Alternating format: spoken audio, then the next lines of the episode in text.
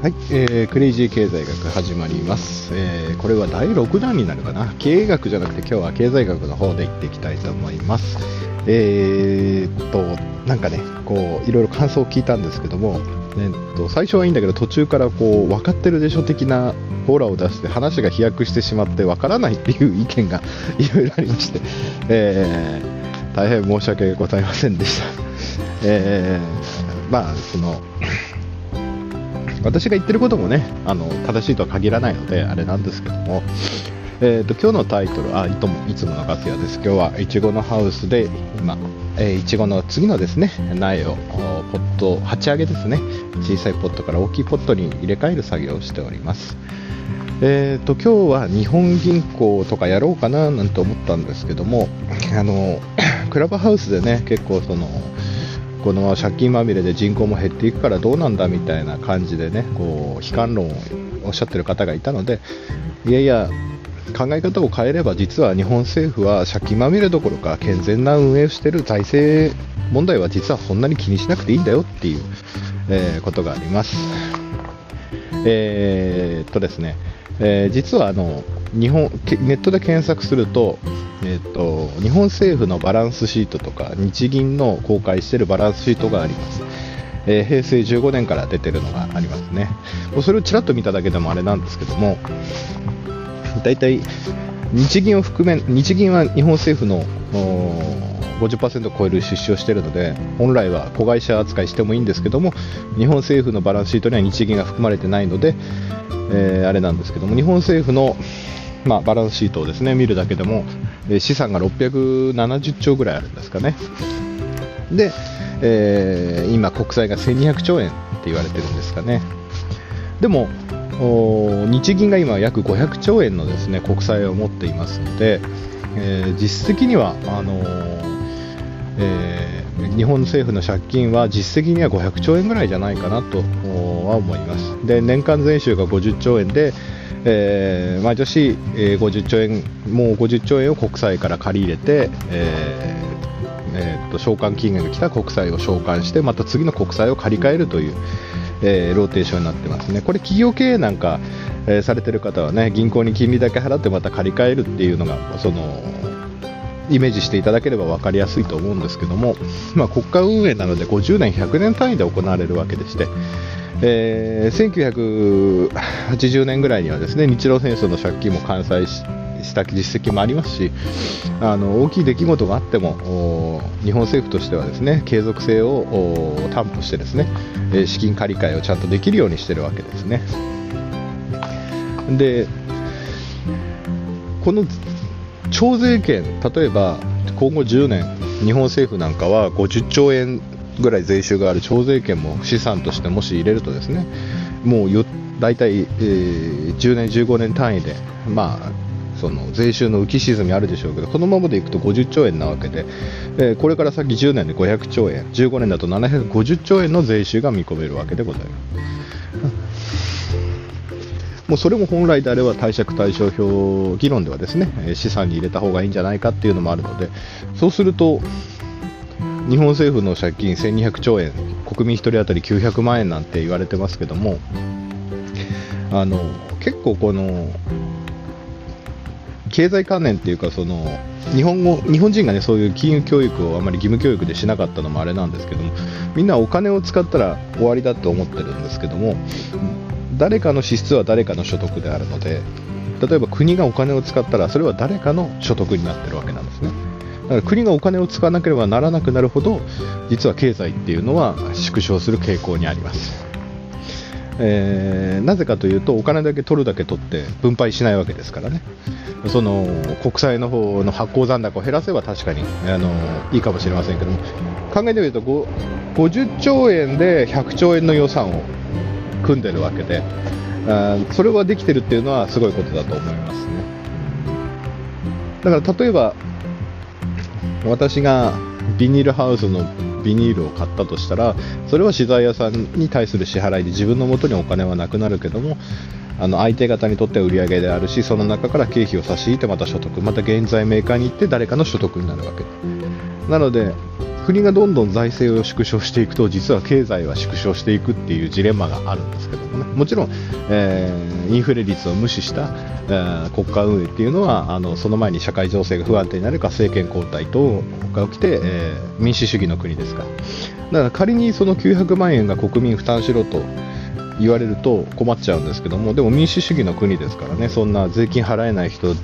は奴隷になれとかそういう法律が通らない限り我々は自由なわけです。だから本当はもっと政治に興味を持って我々もそういう力のある議員さんをですね応援して、その財務省の一方的なね、徴税権の乱用とかそういうのを防ぐっていう方に動かないといけないわけです。であとこれから空き家問題もありますけども、これからどんどん2人が1人にな1人が2人になっていくわけで、少子高齢化でですね2100年にはだいたい6000万人ぐらいに日本人になるだろうということなんですけども、考えてみると日本全国の土地だけでも考えてみたら今までのそういう法人が持っている土地以外ですよ、法人の権利もそうですけども、今まで母方父方どちらかしかの家ぐらいしか相続できなかった人が、これからの子供たちはまたその親戚とか子供がいない家庭とかのやつも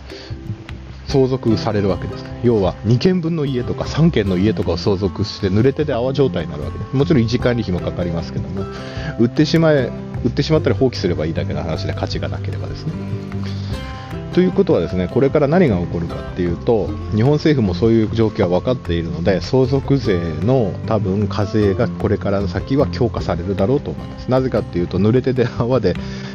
日本ってなんかそういう不労所得に関しての課税が厳しいんですよね。日本ね、仕事しなくなっちゃうっていう懸念もあるんでしょうけども、これからみんな土地とか家が今まで1億2000万人で持ってたものがですね、6000万人で持たなきゃいけなくなるってことなので、単純に濡れてた泡で資産が降りてくる、負の資産もあるかもしれないですが、そこは相続放棄するなり売却するなりただで誰かにあげるなりですね、ということもあるわけなので、これからはどんどん、土地の価値というものがですね、東京とかそういうのは別として、土地の価値というものがもしかしたらどんどん目減りしていってですね、相続税も強化されですね、ただし土地持ちが増えるっていうか、土地以外の資産も相続対象になりますから、やはり、これから相続税とかそういうのは強化されると思います。考えてみるとそういうこともあるっていう一端を考えるきっかけになっていただければいいと思います。空き家問題で大変だって言うんですけど、その空き家はタダで手に入るわけです。相続税がかからなくて、基礎控除が今3000万円かける相続人かける600人を足していることになるので、なかなかね、東京の土地だと3000万なんかすぐ超えてしまうでしょうけども、でもこれからそういったことが起きる可能性がありますので、これから先ですね、土地とか、家とかですね、そういうのが今の下の世代に、濡れ手で泡で転がってくる状況になるという可能性があります。もちろん魅力的じゃないところは廃れていくでしょうけどもね。であと水道の民営化についてね、懸念をされている方もいらっしゃったんですけどね、たまたまこの間お話ししたんですけども、これから何が起きるかっていうと、この半世紀以上かけてできてきた水道インフラを全部取っ替えなきゃいけなくなるんですね。だから、街の中心とか都市部に住んでる人はそんなに影響ないかもしれませんけども、郵政民営化の時もそうなんですけども、 JR の時もそうなんですけども、例えばガスとか電気は民営化されてますよね。でも水道はやっぱ命だからってことで、昔はねそういうこともあったけど、最後のインフラ命のインフラだって言われてさ、なかなか水道って止まらないんですけどね、未納してても。でもこれからその道路の下を地面を全部ひっぺがしてですね、水道管工事とかになってくると、民主主義の国なんで、その自治体の人たちがですね、いや私たちは税金を持って公平にサービスを提供する必要があるとなれば、民営化する必要はないと思うんですけども、税金の使い道をもっと制限しろとかですね、税金を下げろとか、そういうことになってくるとですね、やはり自治体とかリアリストの選択としては民営化してですね、